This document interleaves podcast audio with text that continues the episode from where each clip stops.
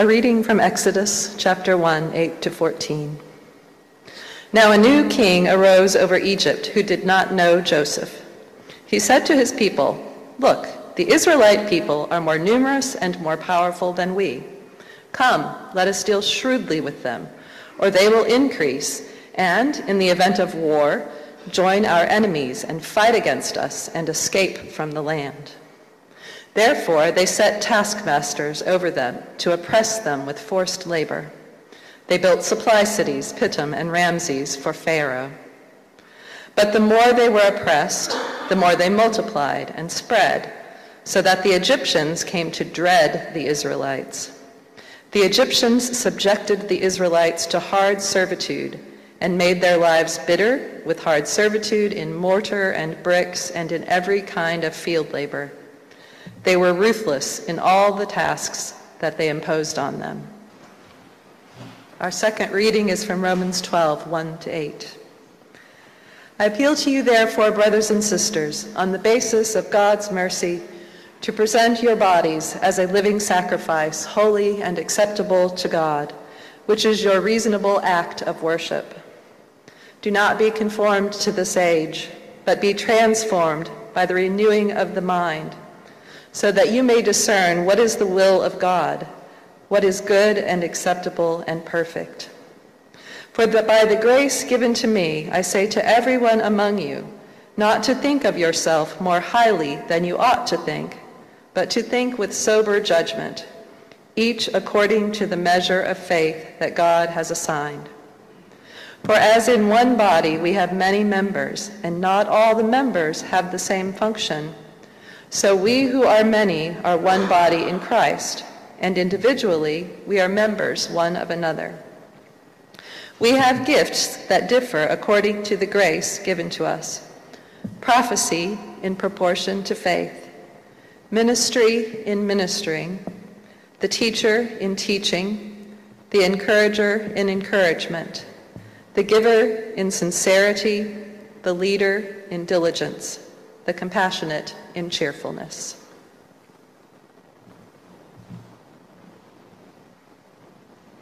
The author Isak Dinesen wrote a short story about, uh, set 100 years before she lived. She lived in, in the mid 20th century, but something set in the 19th century. And uh, the story is called Babette's Feast. You may have seen it. It was a film, quite a popular film, 20 or 30 years ago. And the story is about uh, a woman in France who has to leave France and takes up employment as a maid uh, to two fairly austere sisters in Norway. And the sisters are the daughters of a fairly austere pastor of a church there. And they live in a village which is cheerless, where not only the weather but the people appear to be cold and distant and she acts as their maid. One day she learns that someone has left her a small amount of money and she doesn't know what to do about it. So she thinks very carefully and she decides she will offer the people of her village a feast. And being French and schooled in the culinary arts, she prepares all sorts of good foods and drink for them to enjoy. And she sets up in the, uh, the square a table for people to come and sit around and invites anyone who wants to come to eat and drink. And they come slowly at first, unsure of what to do, attracted by the fact that the food is free. And they sit around the table and they gradually eat into the various courses of the meal. And as they're eating, so the atmosphere warms. They smile. They look at each other. People who haven't spoken for ages begin a conversation and ask how each other is. By the end of the meal, it's all quite jovial and friendly, and people are really glad they came. It is a moment of transformation for that village. Although you have to go and read the story to see whether it continues. As far as we know, the Apostle Paul did not have a hand in forming the Christian church in Rome, unlike others in Asia Minor, but he knew of its existence and they knew of him. They were connected on the Christian grapevine.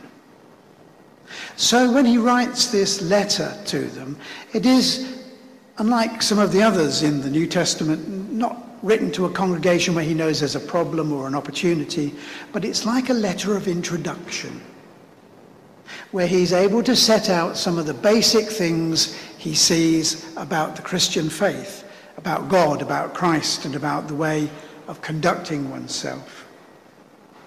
And here he chooses to focus in and recall the transformation that these people had felt when they had first gathered together, when they had gathered together as a Christian community. The transformation that Jesus has made among them. Indeed, if you understand the Greek, the transformation that hasn't happened once, but is used of a continuing process of change and development. He earths this in the way in which they are a community together. How they make it happen to be the people of God where they are. And this is the section in which he explores it. When he sets out all these good things, I wonder whether you ever ask yourself, is Paul expecting that to happen? If he went to Rome, when he went to Rome, it's all going to be wonderful. Or is it an anticipation that if they get things right, this is what it looks like? But he really knows through his own experience that it doesn't always work well, even when you know what you should be doing as Christians. Indeed, if the church had been perfect in the early years, we would not have most of the New Testament.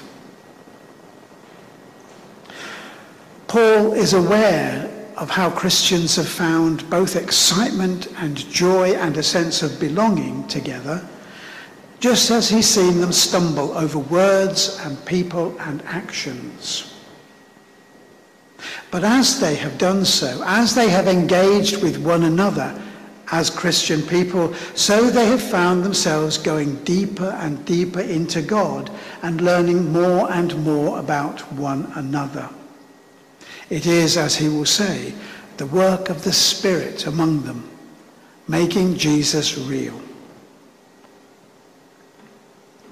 The reformer Martin Luther once wrote that to be a Christian is to be in the making. There is no end to the process. There is always more of God to discover, more of ourselves to explore. And Paul brings, as he does elsewhere, this image for the community together as being a body. A body that collaborates, that works together, that lives together, that worships together. It is a very human image.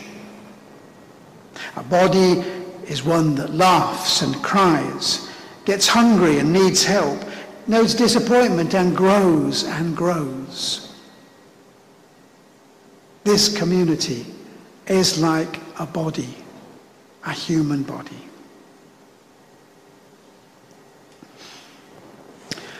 Let me ask you this. What do you think is more profound? Sin or grace? It's a question that is written through the pages of the New Testament.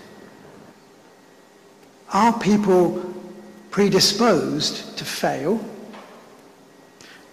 Or is the newness and renewal stronger than their frailties? Upon these, the answer of these, lies the theology of the church. Are we to be optimists or pessimists? Are we to be looking to be condemned or looking to be brought up into God's presence? But we, as Paul, realize that the church is not one or the other, that the Christian community is both.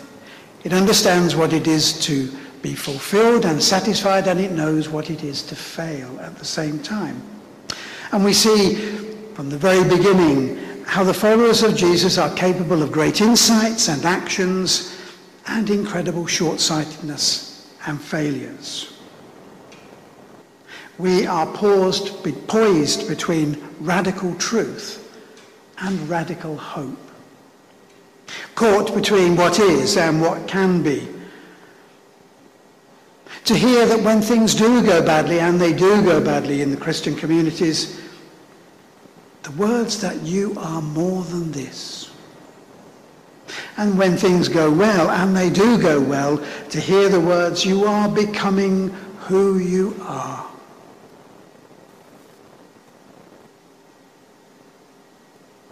Paul reminds his readers, of course, that this is all earthed in Jesus. Jesus is the source and the inspiration. This is the message of the Gospels. Here is the Jesus whom you are to follow. Jesus who is confident with all sorts of people and situations. The disciples when they are dense and when they are fearful as well as when the penny drops. The audience who are curious to come and hear the latest star turn speak. The religious leaders who are never quite sure what to make of Jesus. The women who are encouraged. The children who are valued. Those who are sick no longer find themselves on the edge of society. And the outsiders are welcomed on the inside. This is the Jesus we find in the Gospels, who welcomes and offers encouragement and support and healing and challenge.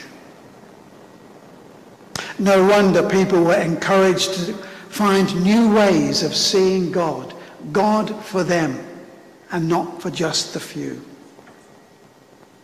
And in Jesus we see one who carries the weight of selfish, frightened, angry and unjust people to the cross and beyond, who confronts death with shining hope and resurrection. Here is God for you. Here is the transforming power that can shape your lives. So Paul writes, and we hear his words echoing down the years, build authentic communities which are genuine representations of Jesus. Community, of course, means different things to different people. And I guess if we would take uh, views now, you would have different ways of explaining what you think is important about community, what you have to give and to offer, and what you receive. Paul writes to these Christians at Rome and says, you are all different, but you are together. He puts in a list, a list which is inevitably incomplete of what it can mean to be part of making that community work. He points to the complexity of people who give themselves to one another in good and ill times, the diversity and the variety to build up a community that represents Jesus in their midst. He will know, as we understand, there will be temptations to revert to self-seeking, to a defensiveness, to negativity that holds people at bay, not to accept those who are not like us. But he knows that that community must be worked at. It is not an automatic thing. There is energy and forgiveness and time and learning involved. One might say this community that he points out with its many, many different aspects will offer the opportunity for voices to be heard no matter how loudly they speak. Give the right to be valued in the variety and difference that they hold within that community. Will see their needs, which will differ, adequately considered by the fellowship and each will understand that they have something to give and to receive, no matter what it is, how important or how small. But these are the hallmarks of Christian community. Our Old Testament reading took us to a very different situation. Here are the people of Israel as the uh, Genesis has described it, who have arrived in Egypt as migrants, as those seeking support and succor in difficult times. The tribes have gone together and made the best of things they can, relying upon Joseph. But Joseph is not around forever. So as we begin Exodus, the temperature changes and the people are frozen out. The writer of Exodus, however many years we're putting down the stories, is not involved in the niceties of history, wanting to know which Pharaoh it was, which king it was. So there is no name. But that is important, there is no name. The author Milos Kundera, who died recently, wrote, The struggle of people against power is a struggle of memory against forgetting. Hmm. The Egyptians forget Joseph. The Israelites have not. And as the writer reminds them of what has been, and as those who read it centuries later understand that God will support the people even in the most difficult of times. As power, whoever wields it, tends to oppress those who do not have the power. That life is not always set up for the benefit of everyone to share, and that those who have influence often do their best to hold on to it. So we might see this king, this Pharaoh, this leader of a superpower in the region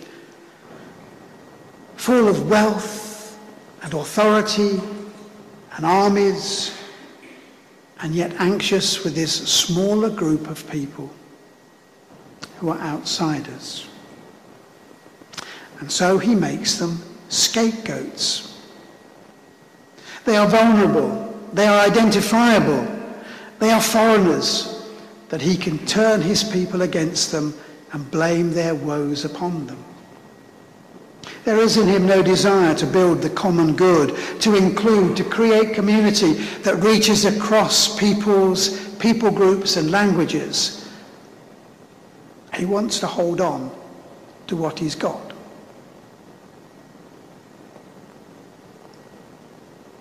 We applaud the efforts, great and small, to build bridges, to reconcile people who are at odds to create trust between those who have a poor history, to support the vulnerable wherever this happens. We might see it in one way uh, in Greenbelt, which is being held this weekend. We might see it in the Notting Hill Carnival. We might see it with our neighbours. Certainly we would see it as we've been reminded with Martin Luther King Jr.'s speech of 60 years ago, I have a dream which still has the power to send the hairs on our back of our necks tingling. But for all this and for all the good efforts and the goodness around the world, we do not have to look far in the current headlines to see where the scapegoats are held responsible. There is talk of culture wars that divide people, make them opt for us or them driving a wedge between communities that fractures a society and a world society, which emphasizes what divides and not what unites. Who is to blame for the problems, not that these problems are shared. And of course, the structures that people create both reflect the capacity for compassion or anxiety and control. It is the Quaker words that have it that the Christian should be prepared to speak truth to power. And that is one of the role of the people of Christ. But the church has not been immune. The church has stood on the side of the rich and powerful against the poor and vulnerable. The church has been often unable to cope with dissent in its ranks or to welcome difference the church has been able, by word and action, to create disabling theologies that have shut some people out and demonized others. And yet, there has always been the hope of a transforming power that Jesus can bring changes and new ways of understanding and new ways of acting and old ways to be forgiven in a new hope that is God.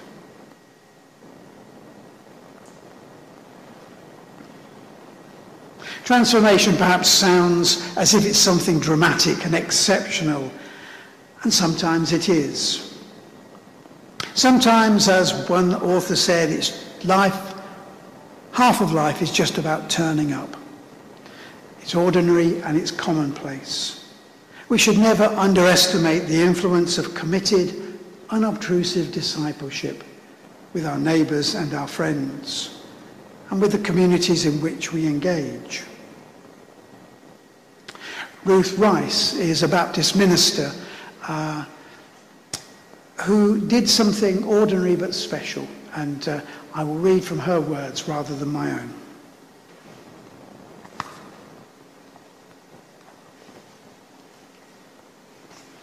At our church in Nottingham, we set up Renew 37, a cafe-style space where all are welcome by name, not label, where all attend to well-being. There's a room with hobbies and activities suggested by all who attend, and a quiet room attached where you can be just still and quiet, yet with company nearby. At intervals across the session, we pause and invite anyone to join us as we pray our rhythms of prayer. A psalm, a Lord's Prayer, a reflection on the day. No pressure, just an invitation to share in learning what well-being looks like. One church, one ordinary example, not something necessarily to be copied wherever, but to be learned from that it is possible for each community to offer something for the welfare of others.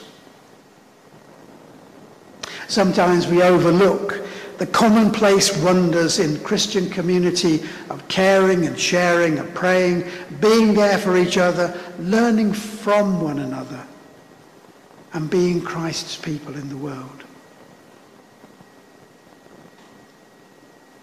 So Paul's words to this church at Rome echo down the centuries to commit Christians to create communities that reflect the grace and renewal of Christ, the transforming energy and patience of Jesus.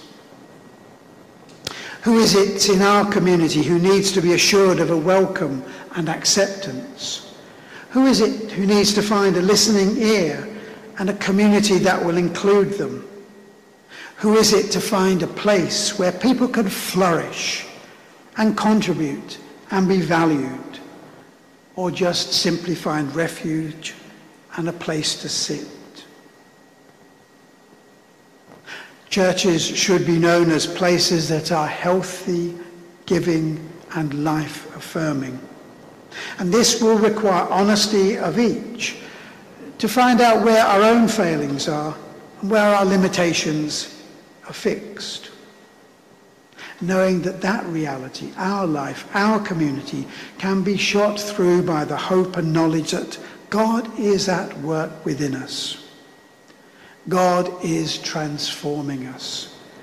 God will go on, breaking new news, new good news, new hope and truth out of our life together. So we have looked around God and we have seen this congregation met today with our joys and our anxieties, with our differing life situations and needs. We lift each one before you that in our meeting together something will have been heard or understood, something will have been gained or something will have been laid down in rest. There will be something that has been renewed and something that has been found for the first time. You have spoken through the conversations, through the words, through the music, through the quiet. You have been here with us. And so we bring our brothers and sisters to you in our prayers. In our imaginations, take a couple of steps outside the front doors and look around. For this is the community in which this church is set. We pray for our community. For those who will be passing by on a bank holiday, perhaps going to festival, perhaps taking children to museums, coming to enjoy themselves. We pray for those who will be here on Tuesday, at work. We pray for those who will be living around here with friends and relatives. We pray for people who live in this city with great opportunities and pressures with the challenges of living from day to day with financial and income difficulties and the hopes they have for a good future.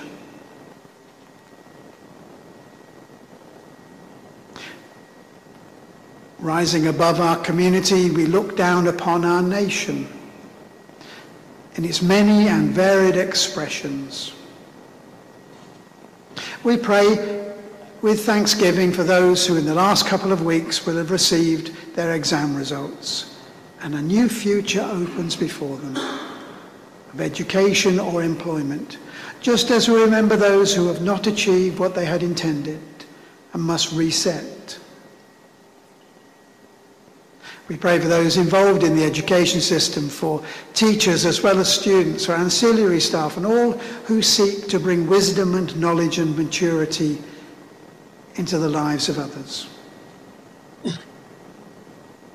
We pray for those who frame our legislation, who seek to create confidence in us for the future, who look for support for their party and for their programme.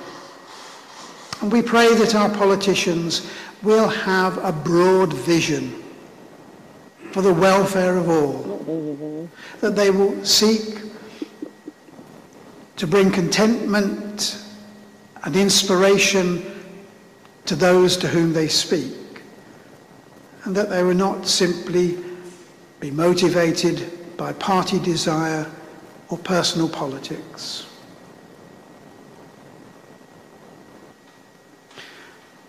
So we rise yet higher to see the world spread out before us a world of such great joy and beauty and yet capable of such cruelty and need. We think of those who appear so often in our media suffering from the effects of violence and warfare. For those who are not free to speak or to live as they would like, for those who do not know where the next harvest is coming from, or are fearful that the impact of climate change will sweep away their communities. And we pray for those in our world who seek to build bridges and not walls. We, seek for the, we pray for those who seek to bring people together in their differences we pray for those who seek to bring peace where there is mistrust and violence, even when it costs. And we pray for those who look for a vision for the world in which all can prosper and share.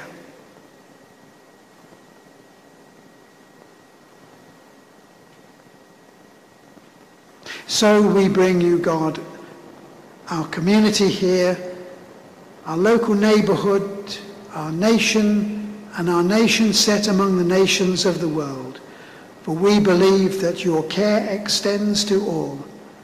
Your love is offered, and your transformation is at hand. For we pray through Jesus Christ our Lord. Amen.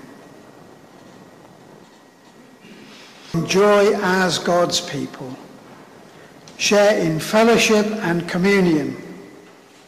Be the people that God would have you be each and every day, so that the love of Christ will be made real in the lives of people around us and in the life of the world.